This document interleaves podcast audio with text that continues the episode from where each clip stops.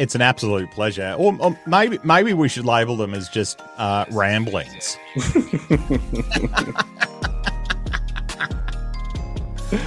uh, ramblings. Rambling is is, is uh, something you know. Uh, people would consider a person who jumped on their soapbox, they soapbox and uh, decided to spew, even though sometimes it's factual. So, you know, I, I always associate ramblings with you know idiocy.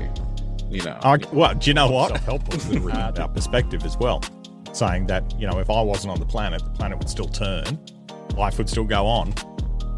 So, is the fact that my latte that's cold is that really that big a deal? No, it's not. Get another one. You know, is the fact that I'm two minutes late to something that big a deal? No, no, the world's going to keep turning. Nothing's going to change.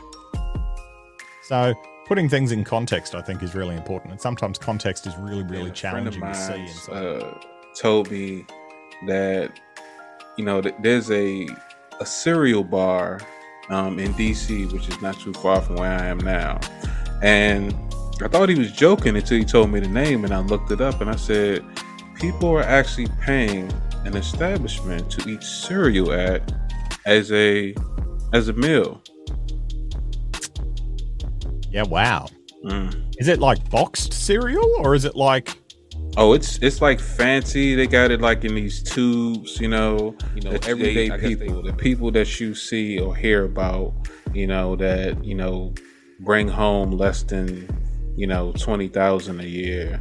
People that that survive off tips. That you know basically lost everything when the world shut down. You know, those people. Unless you understand that, then you'll realize that your statistics and everything seem great on paper but down here, with the rest of us mere mortals, it's not working out. And no matter how mm-hmm. many, you know, second tries you or third attempts or fourth attempts or the constant attempts that you